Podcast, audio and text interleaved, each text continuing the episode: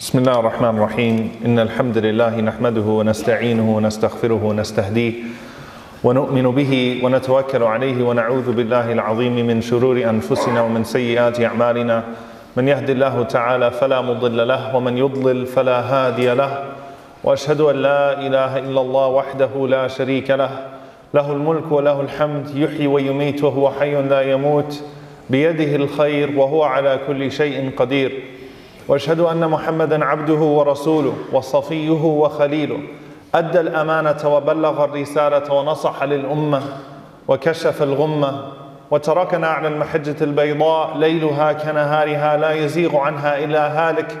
فعليه أفضل الصلاة وأتم التسليم وعلى آله وصحبه ومن استنى بسنته إلى يوم الدين. اللهم اجعلنا منهم ومن الذين آمنوا وعملوا الصالحات وتواصوا بالحق وتواصوا بالصبر. آمين يا رب العالمين. وأوصيكم ونفسي بتقوى الله. وقد أمرنا بالحق وقال تعالى يا أيها الذين آمنوا اتقوا الله حق تقاته ولا تموتن إلا وأنتم مسلمون. يا أيها الناس اتقوا ربكم الذي خلقكم من نفس واحدة وخلق منها زوجها وبث منهما رجالا كثيرا ونساء. واتقوا الله الذي تساءلون به والأرحام إن الله كان عليكم رقيبا. يا أيها الذين آمنوا اتقوا الله وقولوا قولا سديدا. يصلح لكم أعمالكم ويغفر لكم ذنوبكم. ومن يطع الله ورسوله فقد فاز فوزا عظيما. ثم ما بعد We begin by praising Allah and bearing witness that none has the right to be worshipped or unconditionally obeyed except for Him. And we bear witness that Muhammad sallallahu is his final messenger. And we ask Allah to send his peace and blessings upon him, his family, his companions, those that preceded him from the messengers and those that follow in his example. And we ask Allah to elevate us to be united with him in the hereafter and to follow his sunnah and his guidance in this life. Allahumma ameen. Dear brothers and sisters, arguably the most difficult question of faith is theodicy, is the question of why. Now, if you go through the pillars and the arkan of Iman, then you see that the last of the articles of faith is the belief in the qada and qadr of Allah subhanahu wa ta'ala, the belief in the divine decree and the predestination of Allah subhanahu wa ta'ala. But that is the pillar, as Abdullah bin Abbas anhu says, that if a person establishes it, then they establish their tawheed, and if a person destroys it, then they destroy their tawheed. It is the most difficult thing to wrap our heads around, the most difficult things for our hearts to accept, the most difficult thing for us to stomach when we see tragedies unfolding before our eyes, the way we see Aleppo, Halab unfolding before our eyes. And quite frankly, without the belief in Allah and without the belief in the Akhirah, the belief in the hereafter, nothing makes sense. Nothing makes sense. Interestingly enough, when you go through the Quran, Allah stresses belief in Allah and belief in the hereafter. You don't see stress as much as you do on those things in belief in Al Qada wal Qadr, belief in divine decree, even though that is the pillar in the article that most people will struggle with. And there is a very important reason for that. Because just as without a strong belief in Allah and the hereafter, nothing makes sense, with a strong belief in Allah and the hereafter, everything makes sense. Everything is digestible. Everything is acceptable. Everything is tranquil. Even in the greatest times of chaos and havoc, everything can be resolved with the belief in Allah and with the belief in the hereafter. And that's why Allah stresses it. When Allah subhanahu wa ta'ala says, Man amana billahi wal yawm al whoever believes in Allah and the last day, everything comes in between those two. So He sends His angels to His messengers with messages to, to preach the belief in Allah and the belief in the hereafter. And that resolves the problem of that question. So when we talk about the believers and those that go through difficulty in this life, and are unfairly tormented for their belief in Allah or never see the fruits of their faith in this world, then we remember that as Allah tells us in the Quran, Inna Allah la yudi'u ajr muhsinin. Allah does not let the good deeds of the believers go to waste. Two implications in there. Number one, a God who rewards. Number two, a time after this time in which that reward would be fully realized. Or إِنَّمَا يُوَفَّى الصَّابِرُونَ أَجْرَهُمْ بِغَيْرِ حِسَابٍ When a person suffers, whether that suffering is something that's due to a disease or an illness, or it's due to oppression or transgression, إنما يوفى الصابرون أجرهم بغير حساب. Allah will not let their patience go unrewarded. Allah will reward their patience in ways that cannot be quantified. But then what about on the other side, those that transgress and the oppressors? ولا تحسبن الله غافلا عما يعمل الظالمون. Do not think that Allah is unaware of what the oppressors do. إنما يؤخرهم ليوم. Allah delays them to a day. As the Prophet ﷺ says, Inna Allah la lil-zalim hatta idha akhadahu lam yuflithu. That Allah delays the oppressor until He snatches him and He never lets him go. In all of these ayat and all of these ahadith are the two very important implications that strengthen that belief in divine decree and that strengthen our belief and allow us to proceed through this life in a way that, yes, we are saddened by events that unfold before us but in a way that we are also proactive about dealing with what we can deal with. Humanity starts wars, and humanity ignores wars. Humanity allows for the death and destruction of over a quarter million people. In the last five years in Syria, 11 million displaced people, refugees, living all over the place and being dealt with with cruelty Humanity caused that and humanity ignored that. There is an oppressor and there are the silent observers. Those that have power and those that don't have power. Governments that could have intervened but did not intervene. And people that watched in silence and allowed that to unfold. And quite frankly, some people who were completely unfazed by it. Some people who chose to ignore it altogether. And when humanity messes up and humanity murders, People kill. People watch others being killed. People oppress. People watch others being oppressed. Then what do we do after that? We ask God why He let it happen.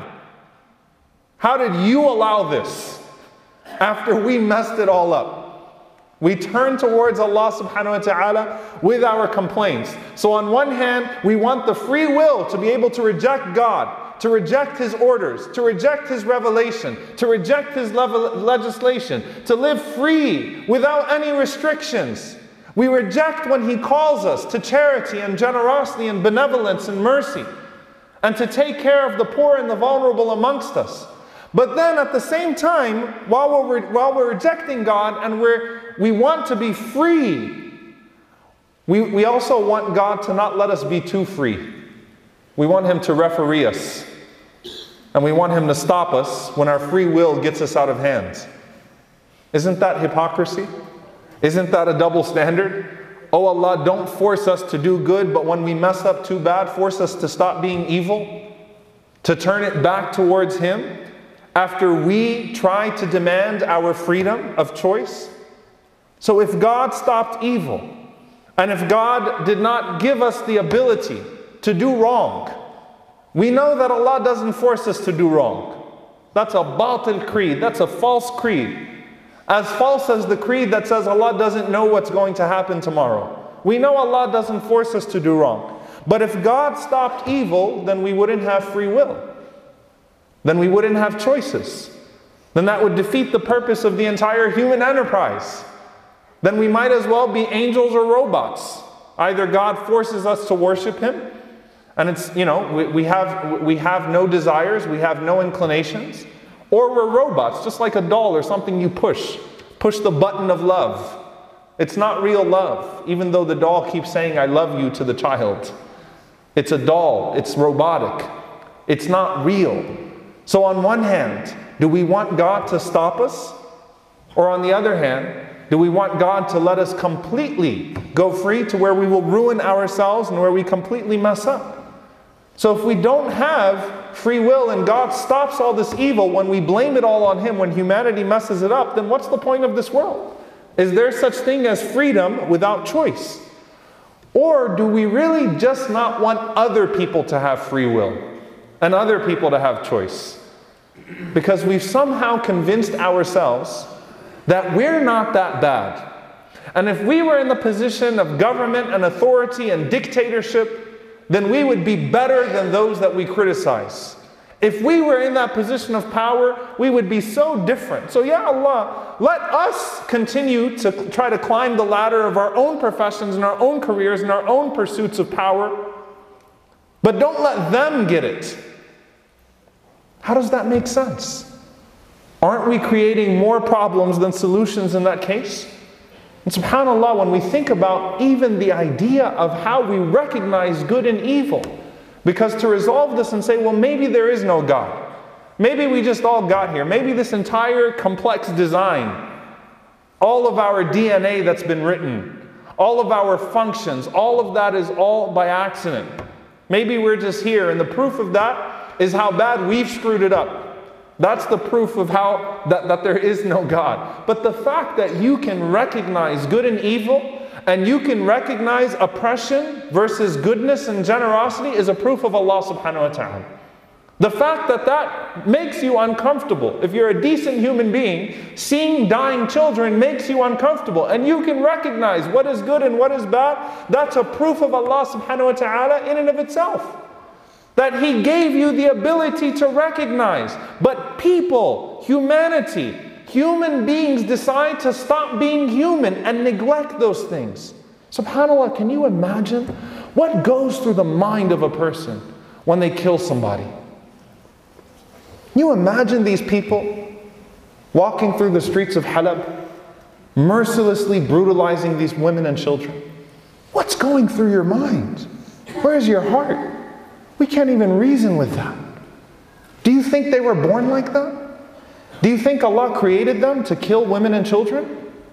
Do you think that they didn't know growing up that it's wrong to kill women and children? And a part of them, somewhere in there, is probably telling them while they're deliberately ignoring the good qualities that Allah put inside of them. Somewhere in there, there's a voice that's telling them, This is wrong. You don't think that's there? It is there. But the fact of the matter is that when we become so powerful, when we become when we find ourselves in positions of authority, often we are not godlike anymore. We are not what Allah subhanahu wa ta'ala created us to be. We lose our own sense of purpose. And all of those questions about evil and hardship and pain and why does this happen? And why does that happen, the vast majority of it can directly be traced back to what humanity does wrong. Moral evil, our own selfishness, our own intoxication with power, our own deliberate ignoring of the world's problems around us our own gluttony and luxury and enjoying the things that we've been given by Allah subhanahu wa ta'ala. Let's face it, poverty doesn't bother you that much until you're in poverty, until you start to feel the pinch. Hunger doesn't bother you that much until other people or until you feel some hunger. Oppression doesn't bother you that much as long as it's in another land. You know, subhanAllah, we think about the privilege that we've had as American Muslims this entire time. Or we thought, we thought everything would be smooth. We thought that the Islamophobia wouldn't get too bad. We thought we were just going to integrate with society seamlessly and no hate crimes would take place. That we can continue to remain in our shells. The privilege of being an American Muslim. Guess what? That privilege is waning away now, and it's not fun. It's not any fun. Other people have been living under that for a very long time. That times 100 and times 1,000. If the brothers can move forward, inshallah ta'ala. Other people have been living with that for a very, very long time. So when we think about the evil around the world, how much of it can directly be traced back to us as people? There is enough food in the world for every single member of the human race to have a 3,000 calorie diet. But we don't care about that until we ourselves feel the pinch of that hunger. And then you talk about the other evil.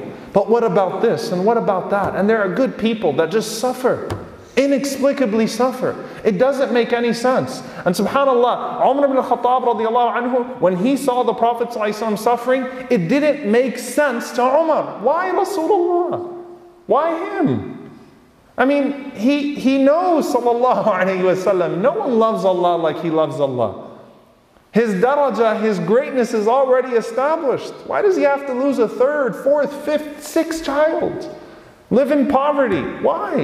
It didn't make sense to Umar radiallahu ta'ala anhu. Umar walked in and saw the Prophet in this situation where he's rising from his bed and he's got marks on his back. Umar has a better bed.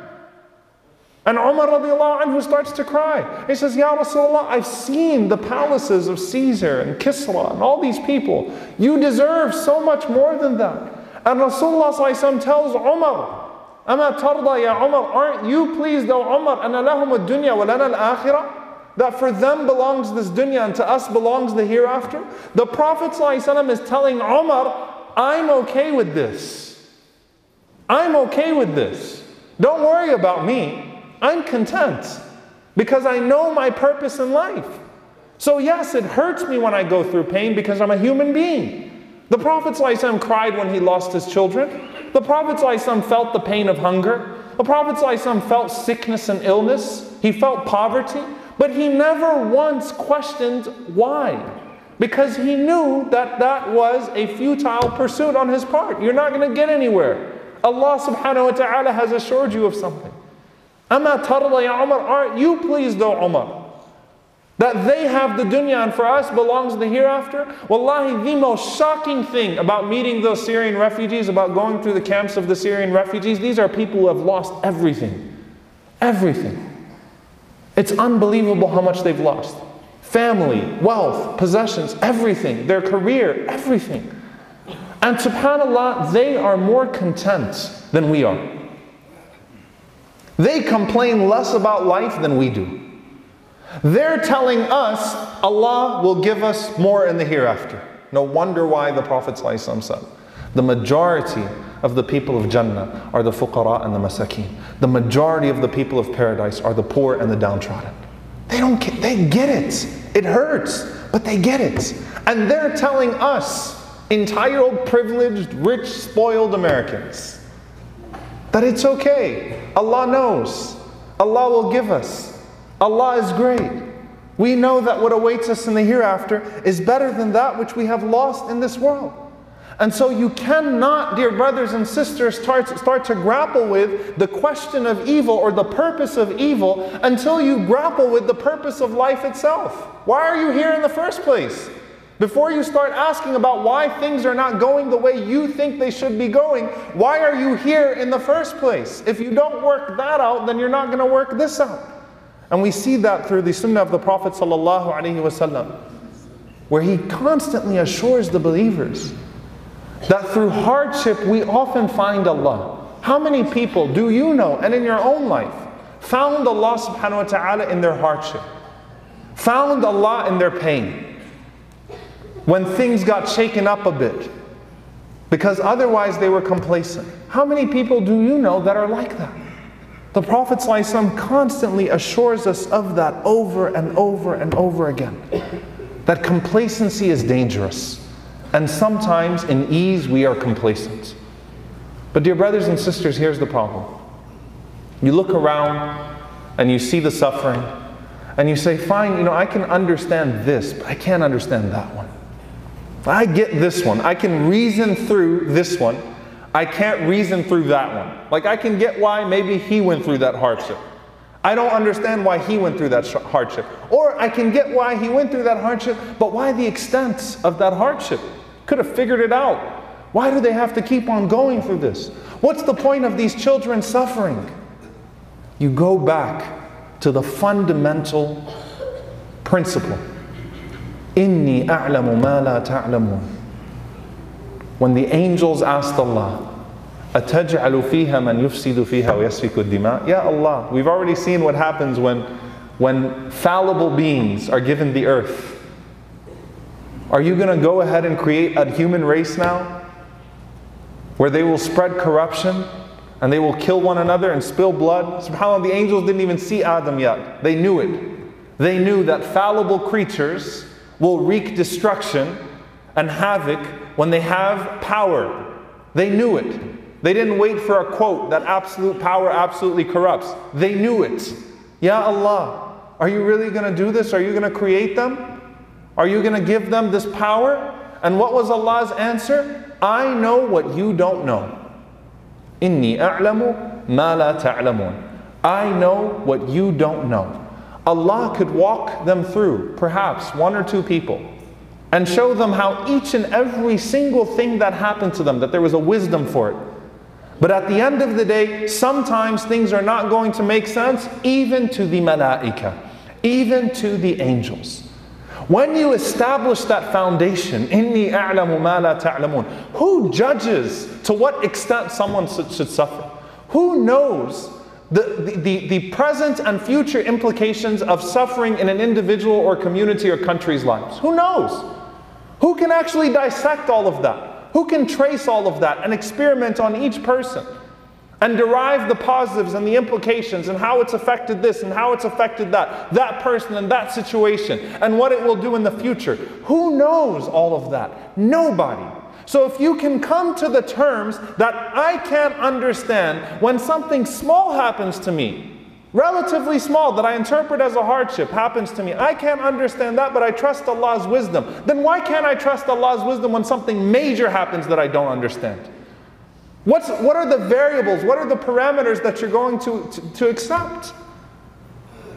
Was it not an issue in Palestine? It wasn't an issue in the Central African Republic, the Rwandan genocide, Bosnia, none of that was an issue, the Holocaust, that was, but this one's an issue? You have to establish a foundation. And that foundation is Allah knows what I don't know. And I'm comfortable with that. I'm comfortable with that. I'm assured with that. But I do know one thing Allah is perfect. I'm not. Allah is perfect, I'm not. And the world is not perfect. But Allah has given me, as an imperfect being, the power to change a lot of the imperfection around me. That Allah has also put me as an agent of change to where I can do something about some of the stuff that's around me. So maybe I can't save every single child. And maybe I can't reason why each and every single person is going through what they're going through. But I do know that there are things that Allah has given me that I could change that I didn't change. And that I can change. Allah has given me the ability to actually do away with someone else's hardship, whether it's financial or whether it's physical, whatever it may be. Allah has put you and I in a position to be able to change some things around us. And subhanAllah, by and large, Evil exists in the world when it's allowed to exist. Corruption exists in the world when people who claim to not be corrupt don't do anything about it. So that's where we put ourselves. And subhanAllah, there's a powerful quote where a man once said that I wanted to ask God why He allows oppression and evil and suffering and poverty in the world, but I was afraid He might ask me the same question. Allah will ask you. You're not going to ask Allah. You will not ask Allah about His plan. You will not ask Allah about His judgment, nor will you project your failures as humanity on Allah, or your failures as an ummah on Allah, or my failures as a Muslim or a human being on Allah. That's not my place. I can do what I can do, and I can be assured that the rest is within His ultimate plan, and that nothing no transgression. Dear brothers and sisters, no transgression in this world, no oppression will go unchecked. Wallahi, each and every single one of these dictators, each and every single one of these oppressors will pay the price for their oppression. No doubt about it. The UN is not God. The US is certainly not God. They're not going to call anybody into account, but Allah will. And if you don't have that tawakkul and that trust, then that's going to shake your faith.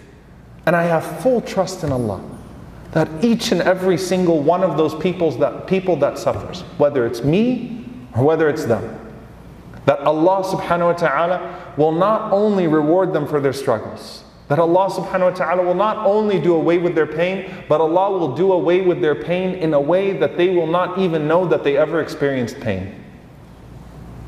The zalim, the oppressor, will not forget his dhulm.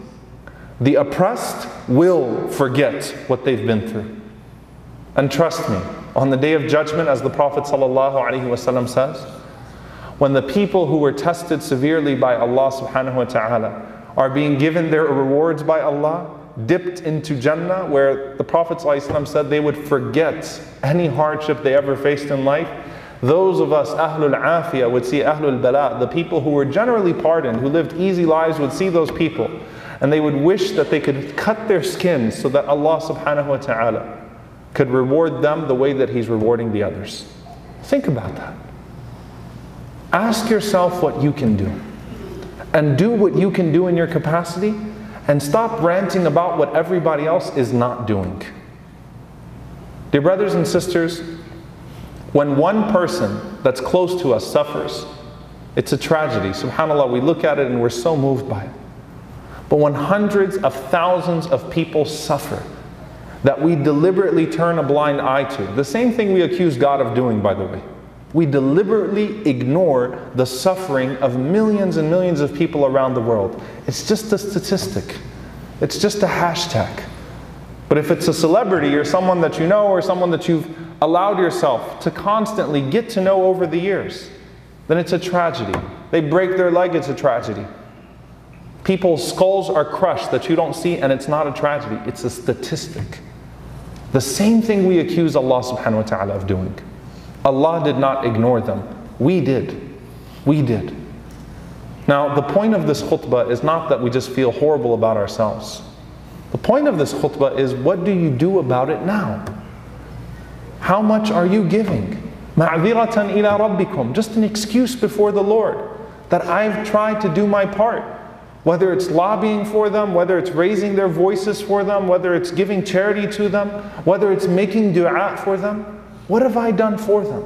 And that's a question we have to ask ourselves each and every single time we see tragedy unfold before our eyes and we see innocent people being killed. What can I do? What am I doing? The rest is to Allah subhanahu wa ta'ala. I am assured in Allah's plan, but I'm not assured in my own efforts. What can I do different?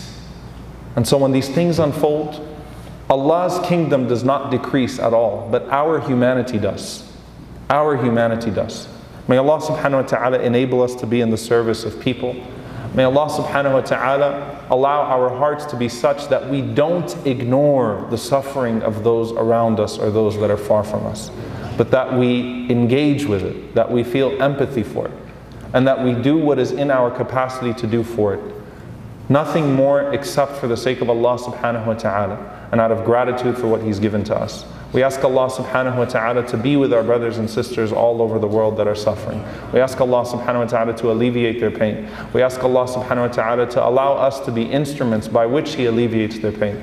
We ask Allah subhanahu wa ta'ala to allow the to, to stop the oppressors from their oppression. We ask Allah subhanahu wa ta'ala to stop the oppressors from their oppression. We ask Allah to guide us to where we are not oppressors and we are stopping other oppressors. اللهم آمين أقول قولي هذا واستغفر الله لي ولكم ولسائر المسلمين فاستغفروه إنه هو الغفور الرحيم.